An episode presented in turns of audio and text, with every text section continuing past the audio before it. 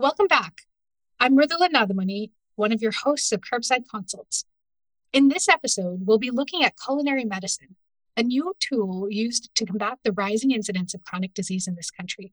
My guests today are passionate about the field.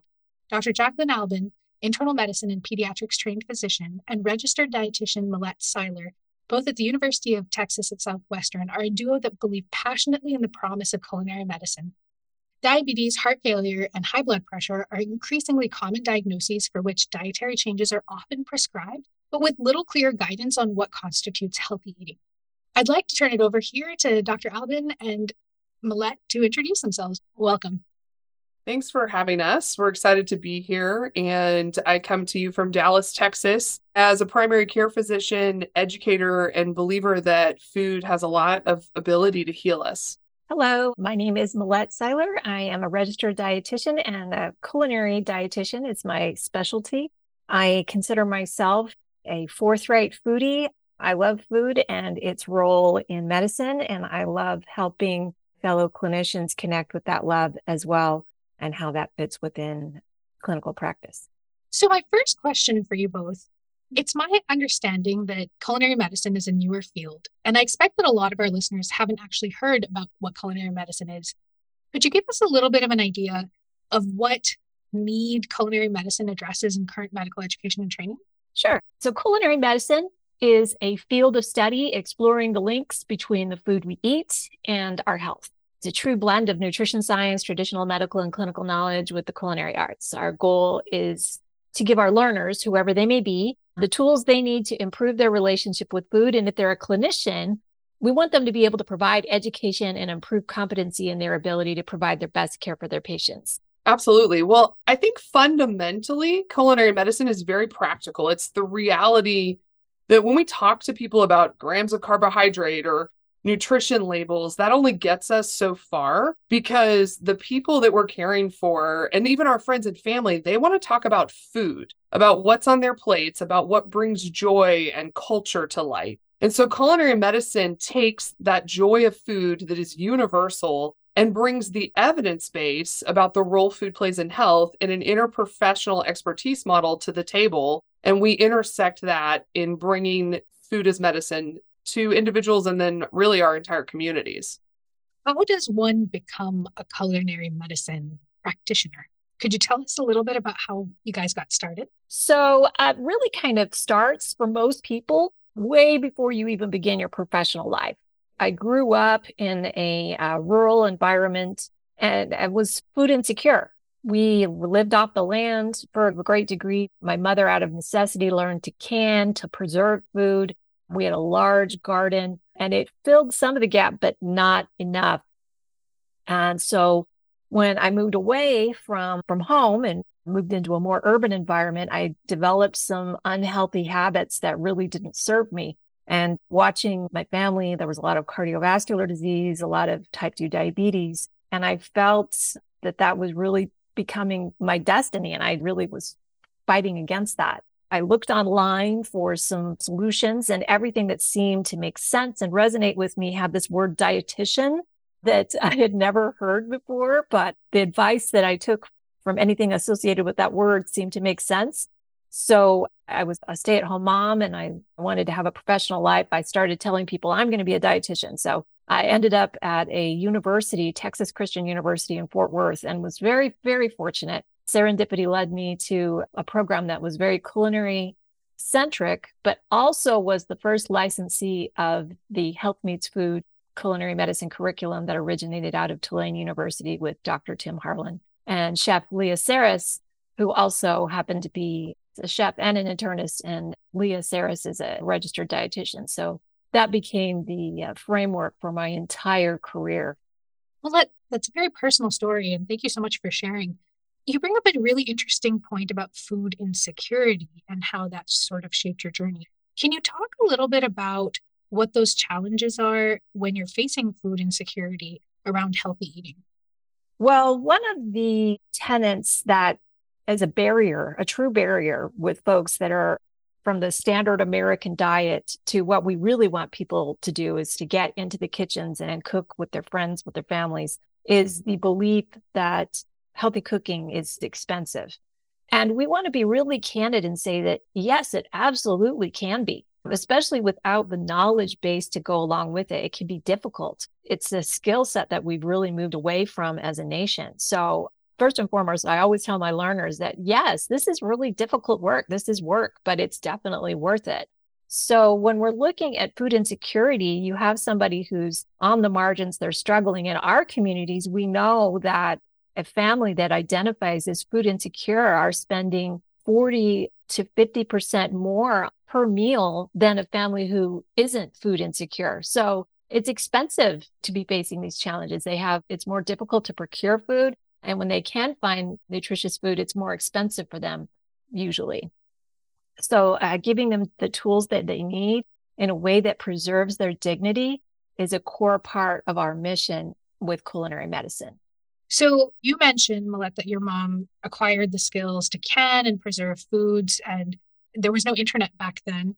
And now, in this digital age where you could find a YouTube video on just about anything you're looking for, why do you think it is that our current generation lacks the skills around proper dietary preparation, food preparation, and you know, feeding yourself. It's an interesting conundrum, right? Never before have we had more exposure to more ideas so readily. They're very accessible. It's not for the elite who can afford to go to university or get tutelage. It's pretty incredible, right? But I think that that's actually contributing to the problem. There are so many voices. There are so many places pulling you this way and that if you are going to be a social media star and you went to a class saying, let's be a social media star, the number one piece of advice that you're told is find a way to distinguish yourself, find your niche. And a lot of times that becomes taking a small fraction of nutrition science in our neck of the woods when we're talking about nutrition and culinary knowledge and making that your brand. And there's a lot of misinformation that can come out of that. And then what you have is a lot of different voices pulling you in different ways. Like, this is the right way to go. This is the wrong way to go. And a lot of the emphasis tends to be on the negative. So, yes, there is a great deal of knowledge, but there isn't a lot of context about what makes sense for me. And there's a lot of really wonderful knowledge, but you're like, do I have the canning tools? Do I have the resources to emulate that? So, we actually capitalize on social media trends. My favorite thing to do is look at Instagram, look at what's trending on TikTok, and like, how can we apply that in the teaching kitchen? Because that's what people are interested in. But then always overlay the clinical and nutrition science context to bring it back to reality and put it within its proper place. Because when you look at the context of nutrition science, it is quite broad in very few cases is it very, very narrow and prescriptive. It's about patterns of eating, for example. There aren't superfoods. There isn't one miracle pattern of eating or diet that's going to make or break you. Some people disparage that. We actually love that because it really is inclusive to a lot of different cultures. If you have food preferences or allergies, there's a lot of room at our table there's a lack of awareness of how vital the quality of our food is to our health, which is really a newer understanding scientifically, then it was easy for people to say, I don't have time for that. I don't value that. And so bringing back the value around the actual process of knowing where our food comes from, preparing it mindfully and in community, the joy of making food with other people is something that I think has been taken from us and how it links back to our health. That's that's where we're going now. That's a great point, Dr. Albin. I want to come back and explore that a little bit more. What is the role of nutrition science in medicine as practiced by physicians? I mean, in my experience, when I have a question about, or I, a patient who needs more education around their diet, besides some basic information, I'm really looking to my dietitian colleagues to be able to fill in those gaps. So, what roles should a physician be playing in this discussion around food? Great question. And I think that you're actually unique in turning to registered dietitian nutritionist right away when you feel your own lack of knowledge or lack of time and the many reasons why physicians don't talk about nutrition. And that is absolutely not common. We actually have studied in our own culinary medicine elective how many medical students even know what a dietitian does at the beginning versus the end of our course is one of our most exciting outcomes is they understand how to collaborate with interprofessionals. But physicians need to be involved in this for a few reasons. Number one, especially those of us who have long term relationships with our patients, they are looking to us to guide and endorse their care. And I have many patients that I've cared for eight, nine years now, and they don't even take advice from a highly skilled subspecialist without weighing my thoughts on the matter because they trust me. And I think that is a huge aspect of the way we deliver care to patients. And really, the pandemic has shown us how much trust matters. So sometimes the role of a physician is simply to say, food matters to your health. And here are the health conditions that we could really make improvements if we make some dietary changes. And really, what I think everyone needs to have is this foundational level of knowledge. I like to call it the do no harm foundation, which means don't say hurtful things that are not supportive, culturally sensitive, that might cause disordered eating in your patients. But then there's another level of clinical innovation that's emerging all over the United States because we are now able to prescribe food increasingly. This is a CMS priority, and many states are actually providing Medicaid coverage for things like fruit and vegetable RX, medically tailored meals. Physicians have to have the knowledge to know how to prescribe food and when and for how long and it's definitely an emerging field and a lot of research to be done, which is exciting. But I think we have to be part of guiding health system innovations in this space. So tell me how you carry out this mission. What is it that medical students need to know to be able to effectively, say, prescribe a diet?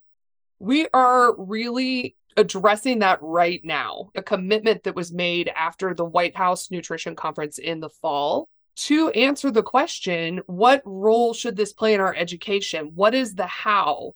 And what are the competencies that we expect?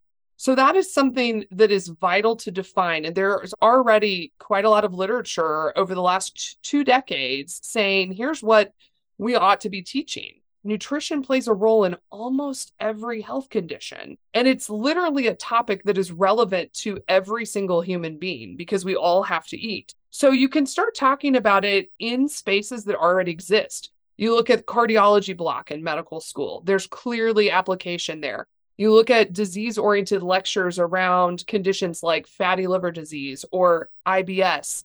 There are places that we can begin to put evidence based nutrition into those conversations. And then we have to sort of think about how do we prepare our learners to have conversations with patients. And I think we're not equipping learners to do that right now.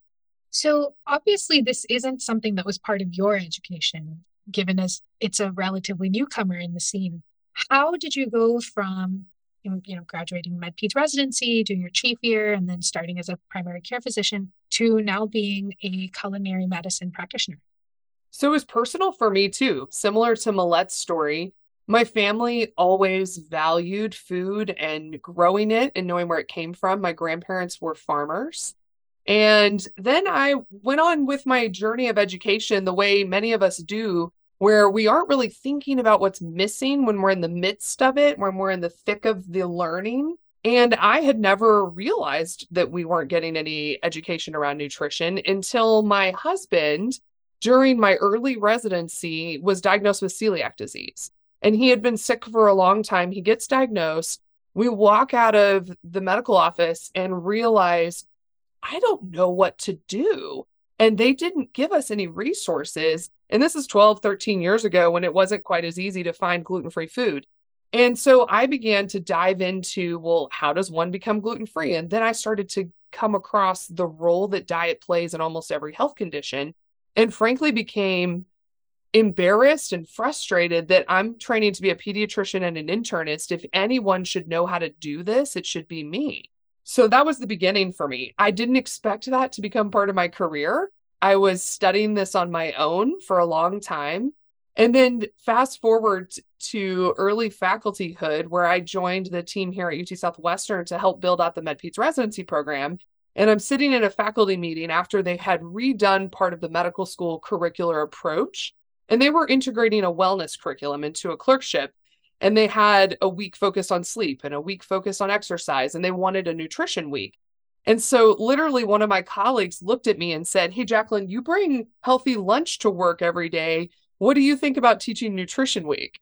And we laugh about that now because it literally was my credential at the time. And it's a reflection of the workforce problem that we have right now around physicians that understand and value this. It's getting better. And that's part of my goal. Part of my journey is to equip the next generation so that it's not hard to find people who can talk about this. So I began to learn from those around me, to study the literature. I was inspired by the work in the literature of people like Dr. David Eisenberg and Dr. Tim Harlan. I ended up getting trained in culinary medicine in New Orleans at the Goldring Center for Culinary Medicine and then subsequently certified in culinary medicine, American College of Lifestyle Medicine has been a big part of my training as well, thinking holistically about how our health behaviors affect outcomes and getting board certified in lifestyle medicine. It strikes me as you say that that hospital food is pretty terrible. I mean, whether you're eating it as a physician, a resident, there on overnight call, or as a patient, I don't think there's one person in the hospital who's happy with the food. So even though it's such a ubiquitous part of our life, we're really not paying that much attention to it, are we? No, and it sends a message, doesn't it? It says this doesn't matter enough that we're even going to bother to feed you well while you're in the hospital. And actually, that's one of the low hanging fruit that I tend to suggest to people who are just getting started is if you're a resident or a fellow, or especially if you're a GME leader, what are you feeding your trainees? What do you have at noon conference? What do you have at morning report? Can you make subtle shifts that don't always have to be super expensive that say, hey, we're going to offer water and coffee and tea and maybe not soda every day. I think it's key to point out here that the literature shows consistently that the personal behaviors of physicians drive their counseling. And that's true whether we're talking about smoking or exercise or nutrition. And if we don't believe that this matters enough to do it for our own lives, then of course we're not going to really authentically bring it to our patient care. So let's switch up here and talk a little bit about the concept of teaching kitchens, which is a core component of culinary medicine education.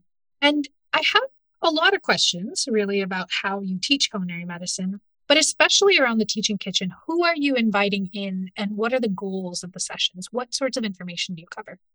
So you might be wondering, what does an actual teaching kitchen experience feel like? And it's not exactly the same anywhere, but you'll feel the same vibes wherever you are when you go into a space to prepare food with others. And if we talk about one of our health professional classes that we're teaching here on campus, and we're using our School of Health Professions clinical nutrition lab. So, this is where our dietetic students get some of their food science training, and they generously share that space with us.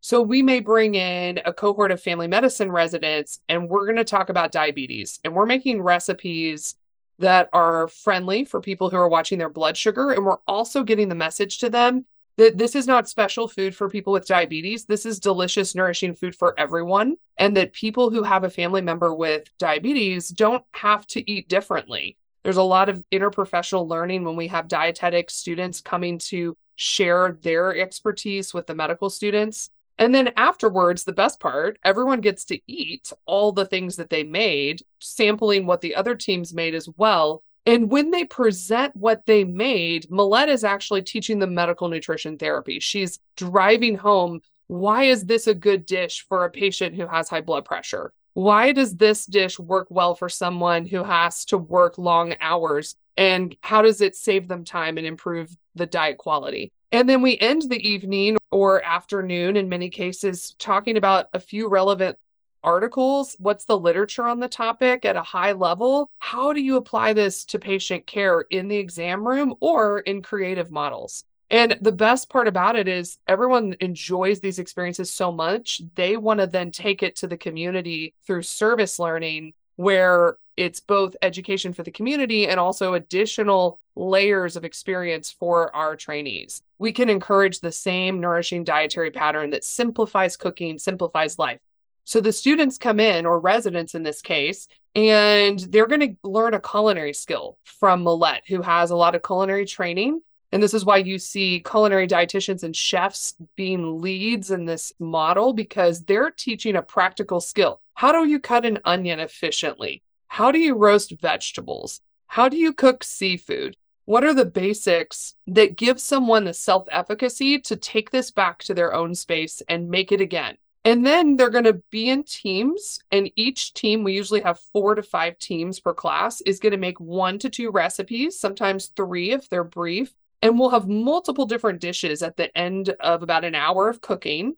During that time, well, so that's what I want to know. If you've learned to chop an onion in the teaching kitchen, how does that translate to the exam room? What can you practically then take away from that experience to help a patient who might be struggling with diabetes and doesn't know where to start? I think we forget that patients want something really practical from us. They don't want us to give them grams of carbohydrates. They want to know what to make for dinner tonight. And when you have gotten yourself into the kitchen, you've realized that it's not that hard and that it doesn't have to be expensive because we're using recipes that are less than $1.25 to $1.50 per serving. Then you can take that recipe literally tomorrow to clinic and say, Hey, I made this sweet potato veggie chili and it was so good. And I made it in bulk. So now I have extra for the week. How about you give it a try to see if this is a better option than the fast food drive through line that you're going to for lunch every day. So it's about taking those practical skills. Just like if I find a solution to getting exercise into my life, I'm more likely to share that with my patients. It's the personal experience informs the professional. And it's not just about what we're doing in the exam room, it's also about, hey, what are the ways that we can transform models of clinical care beyond the current structure that isn't giving people the level of detail and support that they need to be successful. And I think that's really the next frontier here. Teaching Kitchen is an application that works for everyone. Our learners cover a pretty wide base. We divide it into two buckets, to use that term. We have our community learners or our layperson learners, and then we have our professional learners or medical learners but then we also do a lot of research out in the community. What do these applications look like when they are added onto um, traditional clinical care for type 2 diabetes, for example, or living kidney donors, or a variety of populations, including food pantry recipients. Jaclyn mentioned acknowledging our community experts and our students, after our first cohort, were volunteering at food pantries and talking to the workers and leaders in these food pantries and said, you know, people are leaving food on the table. And the leaders at the food bank who really understand their communities, understand the people and what they need, they know they desperately need this food. And they say they're not taking it because they don't know how to prepare it and they don't think that their families will accept it. So, do you feel like this is something a teaching kitchen could fix? So, we brought our teaching kitchen initiatives to food pantry recipients and said, um, How can we help? How can we partner with the food pantry? Your expertise, you understand how your folks eat. What resources can we bring to you? Then we also partner with, as we've discussed extensively, our medical learners. We have an elective for our first year medical students and uh, some of our other professional students, our graduate students that are served at the School of Health Professions at uh, University of Texas Southwestern. And then we also have a wonderful relationship with the family medicine residency program. And then all of those doctors get a really hearty dose. They have four classes per year with us. And then we have some other fellowships that also work with us the most important skill that someone working in a teaching kitchen can have is the ability to create a safe space for learners.